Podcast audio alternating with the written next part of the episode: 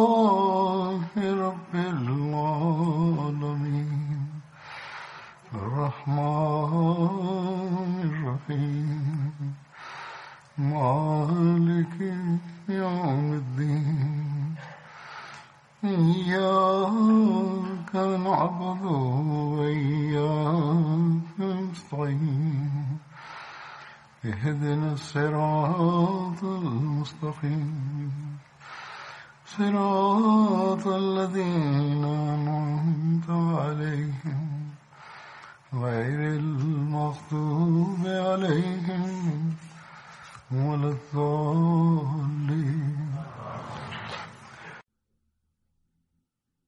Ассаламу алейкум варахматуллах.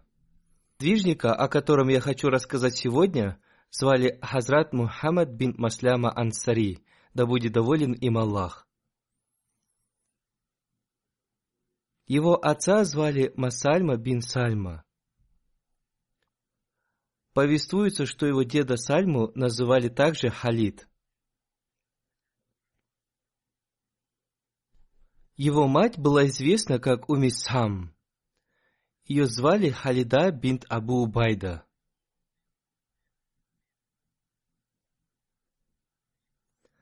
Хазрат Мухаммад бин Масляма был из племени ансаров Аус. Его племя состояло в союзнических отношениях с племенем Абд-Ашаль. Хазрат Мухаммад бин Масляма был известен по куням Абу Абдулла, Абдурахман, Абу Саид. Алама ибн Хаджар считал его наиболее достоверной куньей Абу Абдулла. Согласно одному из повествований, он родился за 22 года до начала пророческой миссии посланника Аллаха, мир ему и благословения Аллаха. Во времена невежества он был из тех, кто одним из первых был назван именем Мухаммад. Иудеи Медины ожидали пришествия пророка, о котором предсказывал пророк Моисей мир ему. Они утверждали, что этого пророка будут звать Мухаммад. Когда арабы услышали об этом, они стали давать своим детям имя Мухаммад. В книгах жизнеописания посланника Аллаха, мир ему и благословения Аллаха, написано, что имя Мухаммад было дано от трех до пятнадцати человек. Во времена невежества это имя считалось хорошим предзнаменованием. Алама Сухейли, считавший толкованием книги Сират ибн Хишама, назвал трех человек с именем Мухаммад. Алама ибн Асир назвал пятерых человек, а Абдул Вахаб Ширани – пятнадцать человек с этим именем.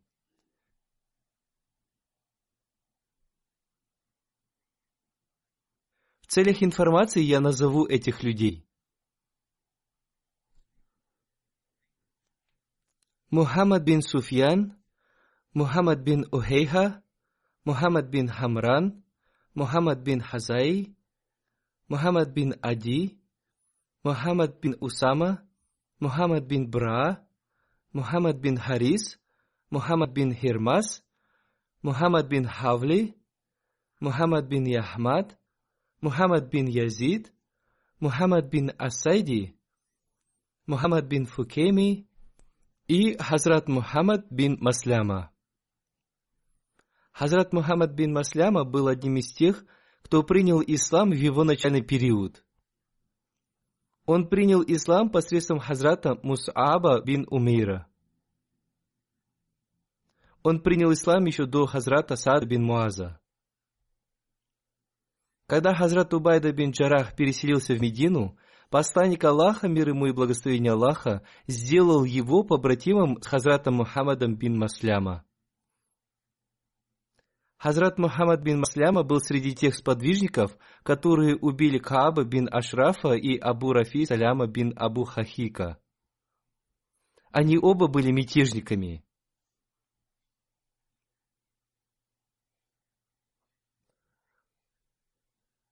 Они проявили особое усердие в нападении на мусульман и причинении им вреда, и они хотели напасть на посланника Аллаха, мир ему и благословение Аллаха.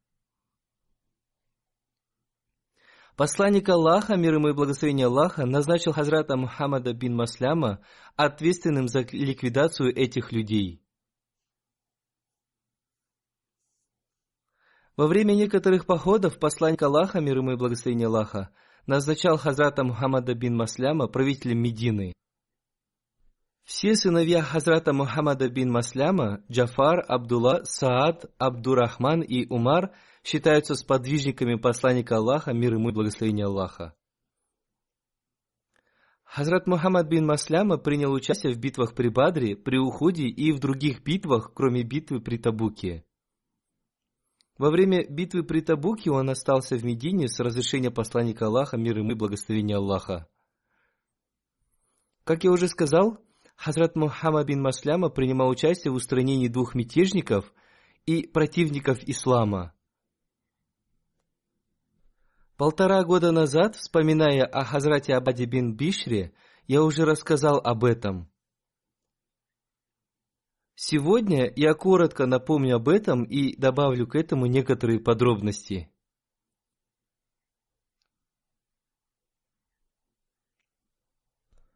Хазрат Мирза Башир Ахмад в своей книге Сират Хатаман Набиин «Жизнеописание печати пророков» относительно смерти Кааба бин Ашрафа написал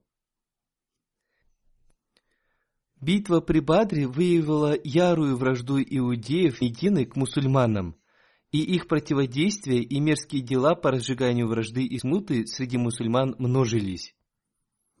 И событие устранения Каба бин Ашрафа явилось следствием этих злодеяний. Хотя Кааб был иудеем по религии, но он не был евреем по происхождению. Скорее он был арабом. Его отец, Ашраф, был очень умным и хитрым человеком из племени Бану Нибхан, которое переселилось в Медину и развило свои отношения с племенем Бану Назир, став их союзником. В конце концов, ему удалось обрести такую силу и влияние, что Абу Рафи бин Абуль Хакик, глава племени Бану Назир, выдал за него замуж свою дочь. Именно эта его дочь родила Кааба, который вырос, чтобы достичь еще большего статуса, чем его отец. В конечном итоге он обрел такие способности, что все иудеи Аравии приняли его в качестве своего главы.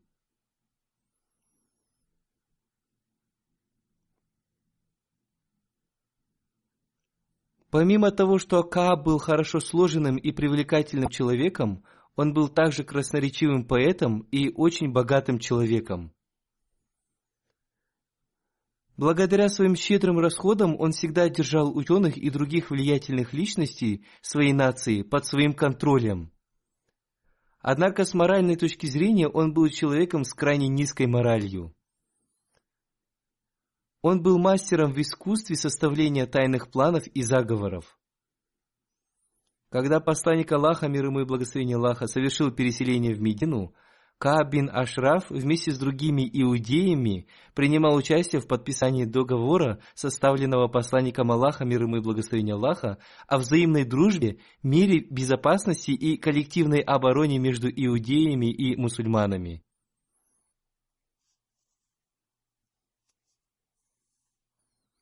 Однако в глубине души и в сердце Кааба горел огонь злобы и вражды, и он стал выступать против ислама и основателя ислама посредством тайных планов и заговоров.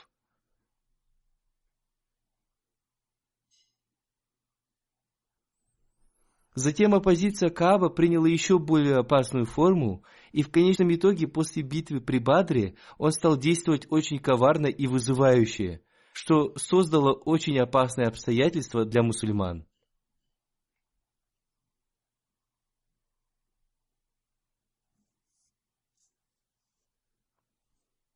На самом деле, до битвы при Бадре Кааб считал, что это религиозное рвение мусульман было временным, и что постепенно все эти люди разойдутся сами и вернутся к религии своих предков.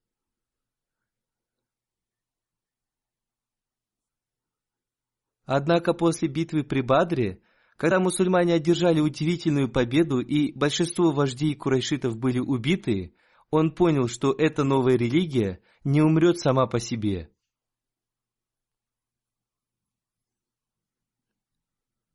И после битвы при Бадре он решил сделать все возможное, чтобы уничтожить ислам.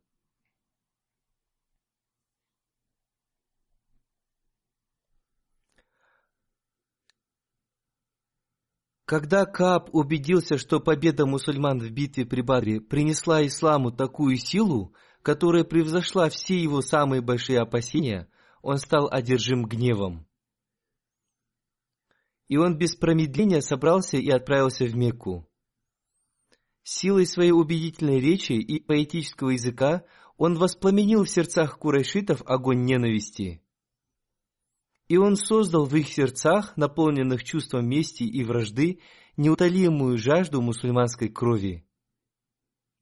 Затем, когда в результате его подстрекательства их эмоции достигли своего пика, Кааб завел их во внутренний двор Каабы и, вручим их покрывало Каабы, заставил их принести клятву о том, чтобы они не успокоились, пока ислам и основатель ислама не будут стерты с лица земли.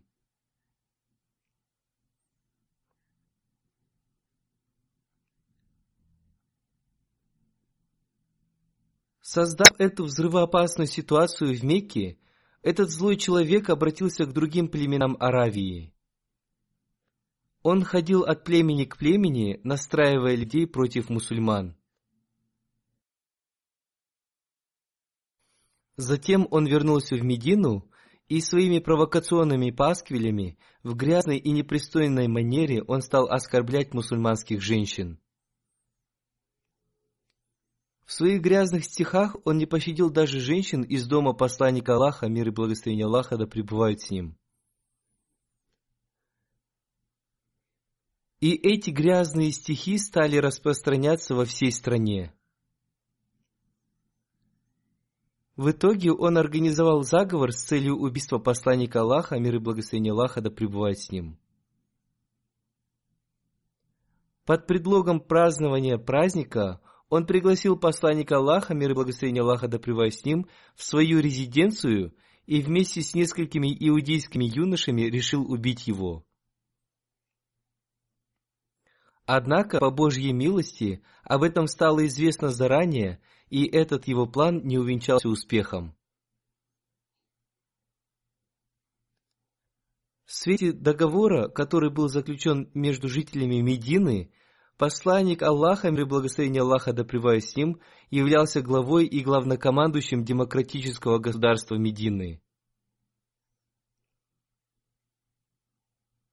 Так что, когда ситуация обострилась до такой степени и были получены доказательства нарушения договора, мятежа, разжигания войны, распространения грязной клеветы и заговора с целью убийства посланника Аллаха, мир и благословение Аллаха да с ним, он вынес смертный приговор Кабу бин Ашрафу за все эти злодеяния.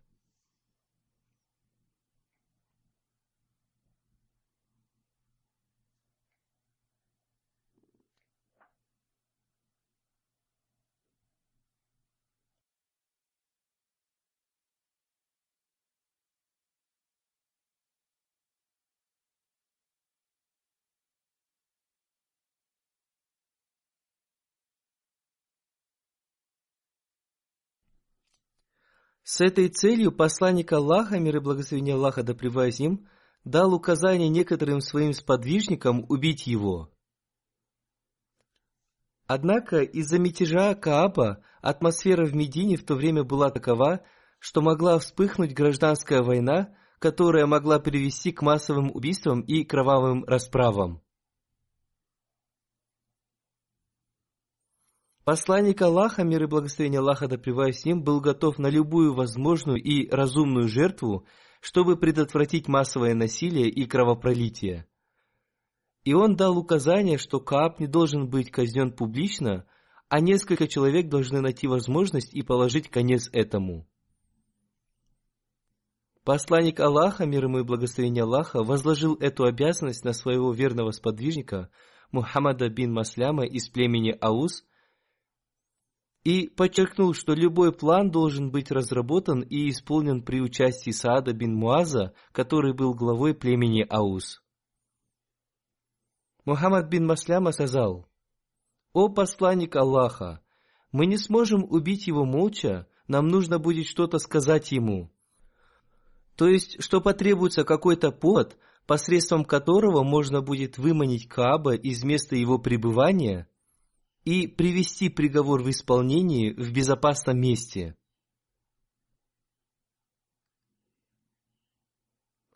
Приняв во внимание тяжелые последствия, которые могли бы возникнуть без тайной операции, посланник Аллаха, мир ему и благословение Аллаха, согласился с ним. Таким образом, по совету Саад бин Муаза, Мухаммад бин Масляма взял Абу Наиля и еще двух или трех других сподвижников и добрался до дома Кааба. Они вызвали Кааба из его дома и сказали, «Наш глава требует от нас милостыни, в то время как мы находимся в стесненных обстоятельствах. Не будешь ли ты так любезен дать нам взаймы?» Услышав это, Кааб подпрыгнул от радости и сказал, «О Боже, да это ничто перед тем днем, когда вы станете против него и откажетесь от него. Мухаммад бин Масляма ответил, как бы то ни было, мы уже приняли Мухаммада и теперь ждем окончательного итога этого. Но скажи нам, дашь ли ты нам взаймы? Конечно, сказал Кааб, но вам потребуется внести залог. Мухаммад бин Масляма спросил, что тебе нужно? Этот низкий человек сказал, оставьте своих женщин в качестве залога. Мухаммад бин Масляма, подавляя свой гнев, сказал, «Как мы можем оставить наших женщин в качестве залога для такого человека, как ты?» Он ответил, «Хорошо, тогда твои сыновья сделают это». Мухаммад бин Масляма ответил, «Это тоже невозможно, мы не можем взять на себя упреки всей Аравии». Но если ты достаточно щедр, то мы готовы оставить у тебя свое оружие в качестве залога. Кааб согласился с этим, и Мухаммад бин Масляма и его товарищи пообещали прийти ночью. С наступлением темноты они прибыли в резиденцию Кааба со своим оружием, теперь они могли открыто взять его. Они вывели Кааба из его дома, и Мухаммад бин Масляма или какой-то другой сподвижник быстро схватил голову Кааба и, крепко держа за его волосы, сказал своим товарищам, «Убейте его сейчас же!» Сподвижники, которые уже были наготове и вооружены, сразу же обнажили свои мечи. Наконец Кааб был убит и упал на землю. Мухаммад бин Масляма и его товарищи быстро удалились оттуда и, прибыв к посланнику Аллаха, мир и благословение Аллаха да им, сообщили ему об убийстве Кааба. Когда стало известно об убийстве Кааба, шум пронесся по всему городу, и иудеи были в ярости. На следующий день утром делегация иудеев пристала перед посланником Аллаха, мир и благословение Аллаха да с ним, и они пожаловались на то, что их лидера Кааба бин Ашрафа убили таким образом. Посланник Аллаха, мир и благословение Аллаха да с ним, выслушал их и сказал, «Знаете ли вы о тех преступлениях, в которых виновен Кааб?» Затем посланник Аллаха, мир и благословение Аллаха да с ним, кратко напомнил им обо всех злодеяниях, в которых был виновен Кааб – это нарушение договора, разжигание войны, мятеж, распространение грязной клеветы, заговор с целью убийства и так далее. Услышав все это, они испугались и не сказали ни слова. Затем посланник Аллаха, мир и благословение Аллаха Дрывасим, сказал, «Как бы то ни было, здесь вам будет хорошо жить в мире и гармонии, если вы не будете сеять семя вражды, насилия и беспорядка». Таким образом, согласие иудеев был подготовлен новый договор, и иудеи в очередной раз пообещали жить с мусульманами в мире и согласии и воздерживаться от насилия и беспорядков. Если бы Кааб не оказался преступником, иудеи не заключили бы нового договора так легко и не стали бы молчать в связи с его убийством. Одним словом, они заключили договор о том, что в будущем они будут жить с мусульманами в мире. И ни в одном историческом источнике не упоминается о том, что после этого иудеи обвиняли мусульман в убийстве Кааба бин Ашрафа – поскольку их сердца были согласны с тем, что Кааб получил заслуженное наказание.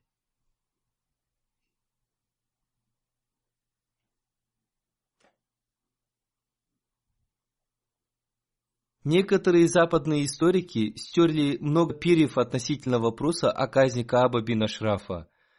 И представляя этот инцидент как неприятное пятно на мантии святого пророка, мир и благословение Аллаха да с ним, выдвинули против него обвинения. Однако, то, что необходимо изучить, во-первых, было ли это исполнение приговора оправданным действием или нет. Во-вторых, оправдан ли метод, примененный для этой казни или нет.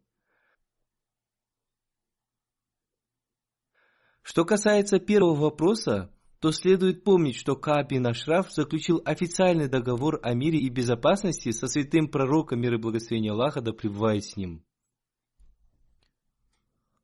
И о заговоре против мусульман не могло быть и речи, особенно после того, как он согласился поддерживать мусульман против всех внешних врагов и поддерживать дружественные отношения с мусульманами. Согласно этому договору, он также согласился с тем, что святой пророк, мир и благословение Аллаха да с ним, будет главой демократического государства, созданного в Медине, и что решение святого пророка, мир и благословение Аллаха да с ним, будет юридическим обязательным во всех спорах и так далее.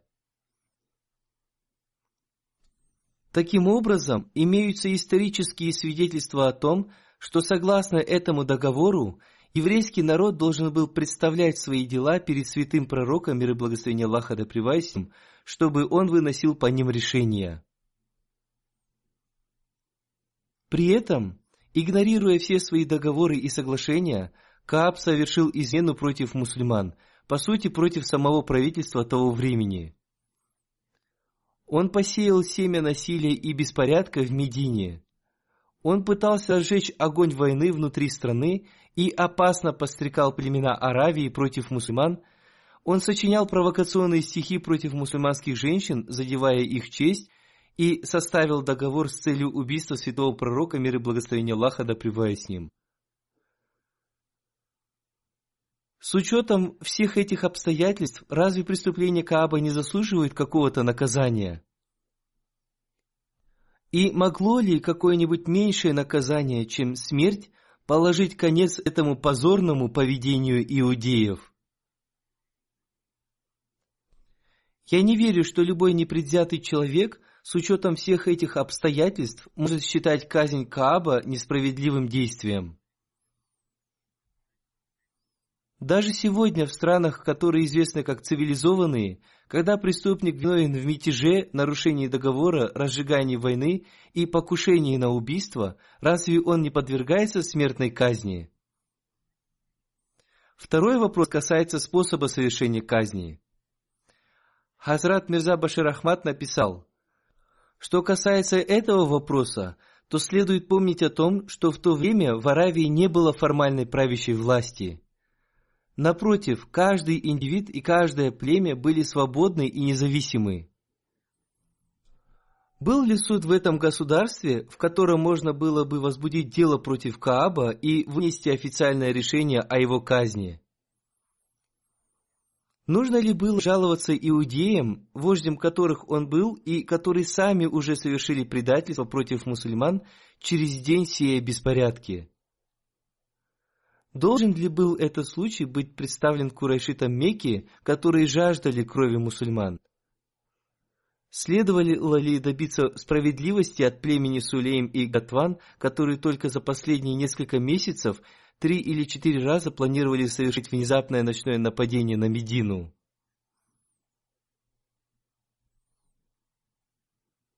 Хазрат Мирза Башир Ахмад пишет, Поразмышляйте о состоянии Аравии в то время, а затем подумайте о том, что когда человек был виновен в провокации, подстрекательстве к войне, диском поведении и покушении на убийство, и в связи с этим его оставление в живых воспринималось как угроза их собственной безопасности и безопасности страны, какая другая альтернатива была доступна мусульманам, кроме казни такого человека в целях самообороны – когда для этого представилась возможность. Гораздо правильнее казнить одного злого и жестокого человека, чем подвергать опасности жизни многих мирных граждан и разрушать мир во всей стране. Затем, как уже упоминалось выше, в свете договора, заключенного между мусульманами и иудеями после переселения, святой пророк, мир и благословение Аллаха да с ним, стал уже не обычным гражданином, а главой демократического государства, которое было создано в Медине. И святой пророк, мир и благословение Аллаха да с ним, был наделен полномочиями выносить любое решение, которое он сочтет правильным в отношении всех споров и политических вопросов. Так что, если в интересах сохранения мира в обществе святой пророк, мир и благословение Аллаха да пребывает с ним, объявил Кааба по причине его злодеяний заслуживающим смерти, какое право имеет кто-либо возражать против этого решения святого пророка, мир и благословение Аллаха да пребывает с ним, в то время как сама история свидетельствует о том, что даже сами иудеи сочли это наказание Кааба разумным в связи с совершенным им преступлениями и замолчали, не выдвинув ни одного возражения против этого.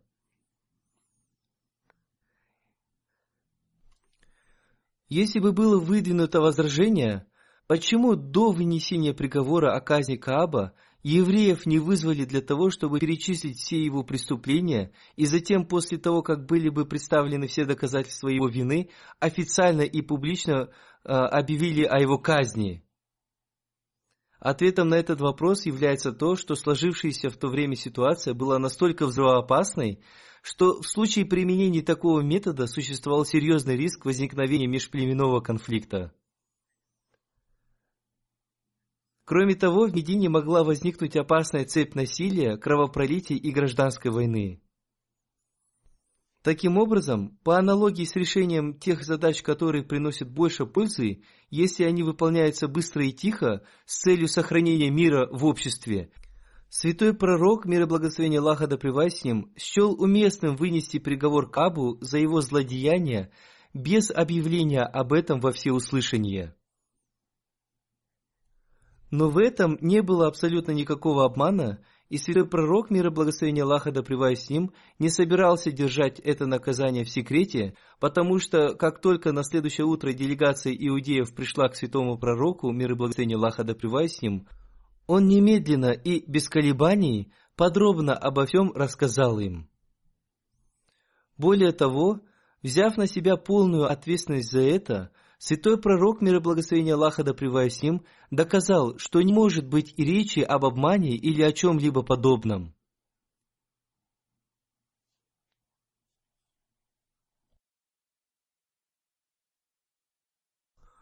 Более того, святой пророк, мир и благословение Аллаха да с ним, открыто сказал иудеям, что на основании таких-то и таких-то тяжких преступлений Кааву было назначено это наказание, и оно было приведено в исполнение по его прямому приказу.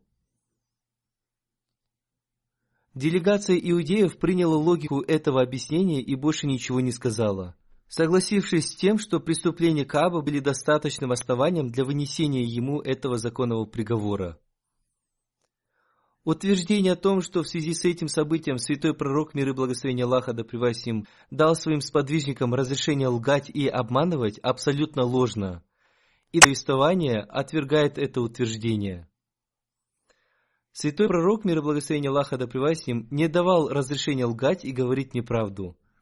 Согласно повествованию в Сахих Бухари, которое является наиболее достоверным из всех повествований, когда Мухаммад ибн Масляма сказал святому пророку, мир и благословение Аллаха да с ним, что для того, чтобы без шума казнить Кааба, мы должны будем что-то ему сказать, и принимая во внимание большую пользу от бесшумного наказания, святой пророк, мир и благословение Аллаха да с просто сказал «Хорошо». И на этот раз не было абсолютно никаких дальнейших объяснений или разъяснений ни со стороны святого пророка, мир и благословение Аллаха да ним, ни со стороны Мухаммада ибн Маслямы. Очевидно, единственное, что подразумевалось святым пророком, мир и благословение Аллаха да с было то, что для того, чтобы Мухаммад ибн Масляма и его спутники вывели Кааба из дома, они, несомненно, должны были сказать что-то, в результате чего Кааб охотно и радостно покинул бы свой дом и пошел с ними. И в этом нет абсолютно ничего плохого. В конце концов, во время войны, когда разведчиков посылают на задание, в таких случаях они тоже должны что-то говорить, и ни один здравомыслящий человек никогда не возражает против этого. Теперь остается вопрос о Мухаммаде бин Масляме и его спутниках, которые ходили туда и действительно говорили эти слова. На самом деле, даже в их диалоге нет ничего, что можно было бы считать аморальным. Они не сказали ничего ложного. Принимая во внимание основную цель их миссии, они действительно использовали определенные слова, которые можно было бы истолковать неоднозначно, но другого выбора у них не было. В условиях войны ради благого и праведного дела такое небольшое отклонение от простых и прямых слов вовсе не может быть предосудительным в глазах разумного и честного человека. Некоторые также поднимают вопрос – Допустимы ли на войне ложь и обман? В различных повествованиях говорится, что святой пророк, мир и благословение Аллаха да с ним, говорил, «Война – это обман». Смысл этого состоит не в том, что, не дай Бог, святой пророк, мир и благословение Аллаха да ним, допускал использование обмана на войне. Во-первых, эти слова не означают, что на войне допустимо применять обман. Единственный смысл этих слов состоит в том, что война сама по себе является своего рода обманом – Другими словами, что касается исхода войны, то не может быть никаких окончательных заявлений относительно того, что произойдет. Это означает, что существует так много различных факторов, влияющих на исход войны, что независимо от хода событий, заявление о ее исходе не может быть принято. Этот смысл подтверждается и тем, что об этом сказано двумя способами. В одном повествовании приводятся слова, высказанные святым пророком, и благословение Аллаха да с ним, что война – это обман.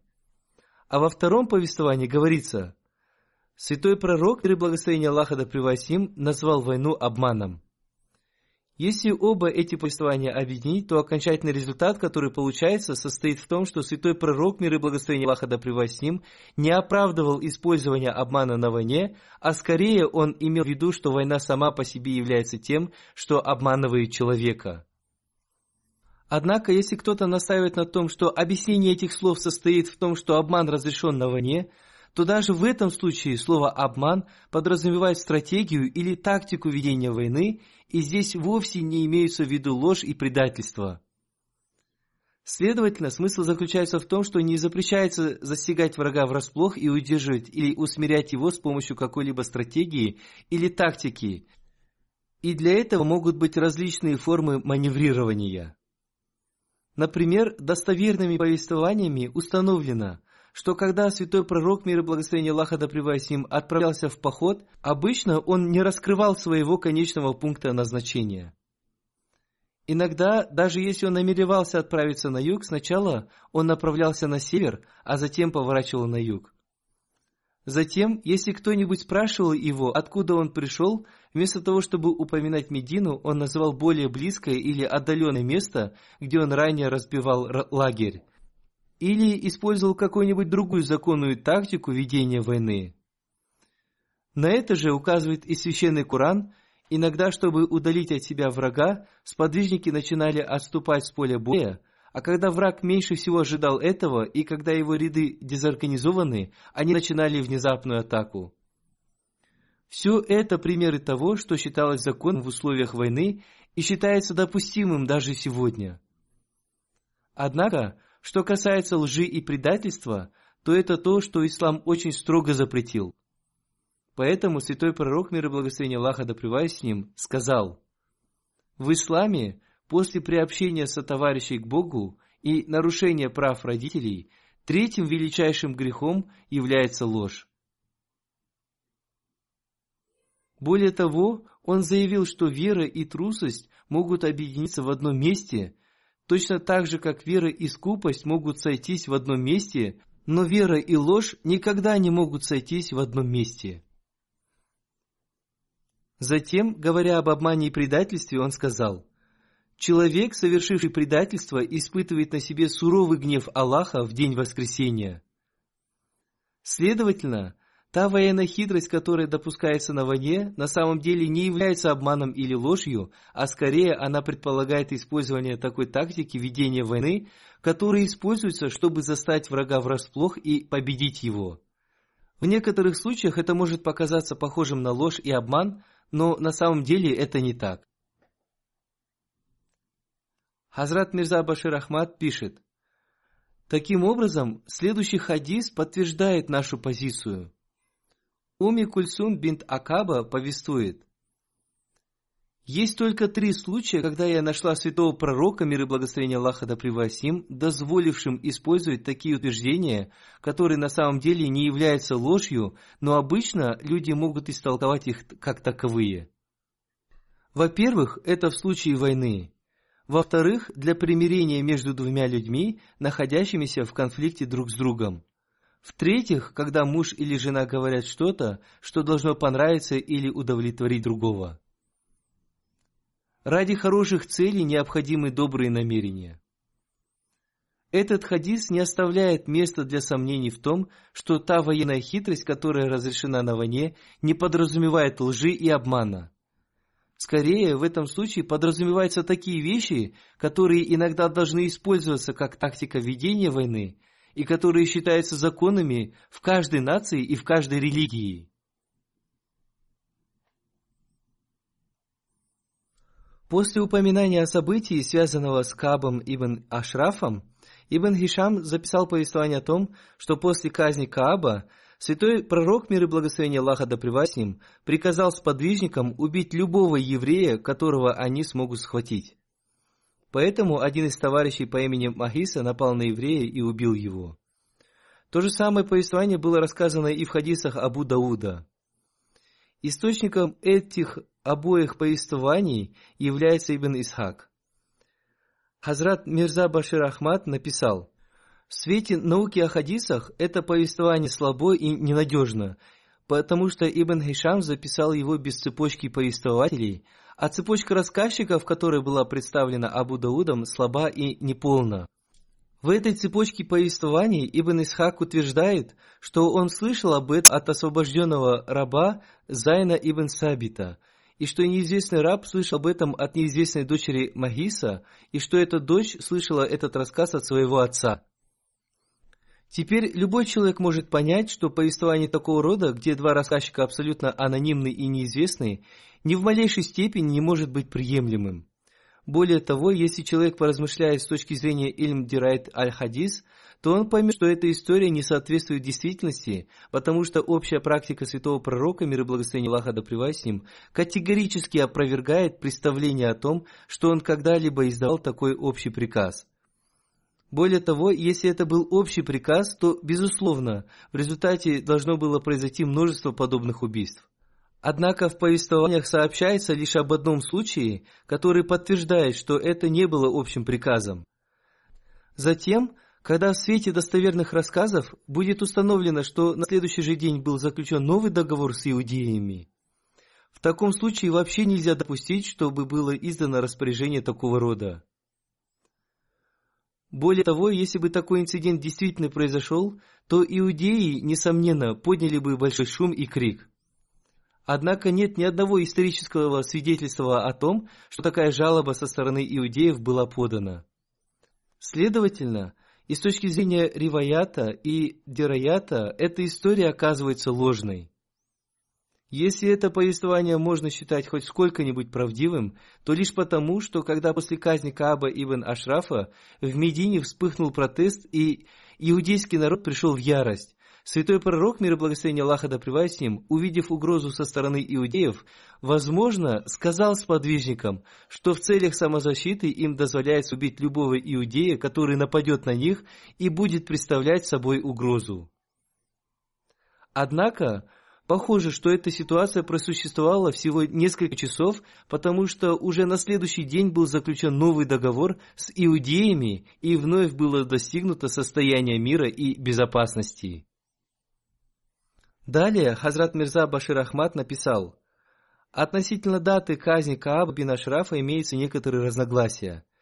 Ибн Саад написал, что это произошло в месяц Раби-уль-Аваль в третьем году после хиджры – в то время как Ибн Хишам отнес это событие ко времени после похода Зайда бин Харса, который состоялся в месяц Джумат-уль-Ахир.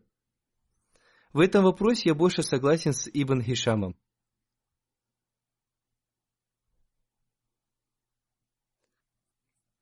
Остались еще одно-два события, о которых, иншаллах, я расскажу позже.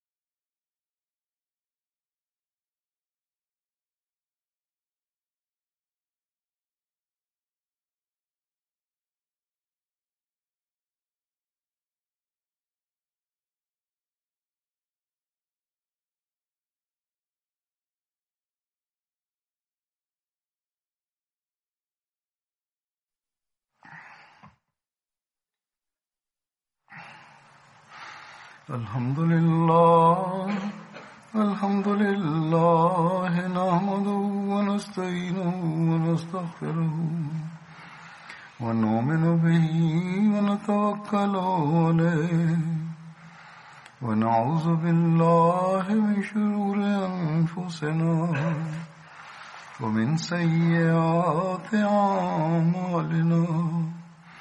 من يهده الله فلا مضل له ومن يضلل فلا هادي له. ونشهد أن لا إله إلا الله ونشهد أن محمدا عبده ورسوله. عباد الله رحمكم الله. إن الله يأمر بالعدل واللسان وإيتاء ذي القربى وينهى عن الفحشاء والمنكر والبغي يعظكم لعلكم تذكرون. اذكروا الله يذكركم وادعوه يستجب لكم ولذكر الله أكبر.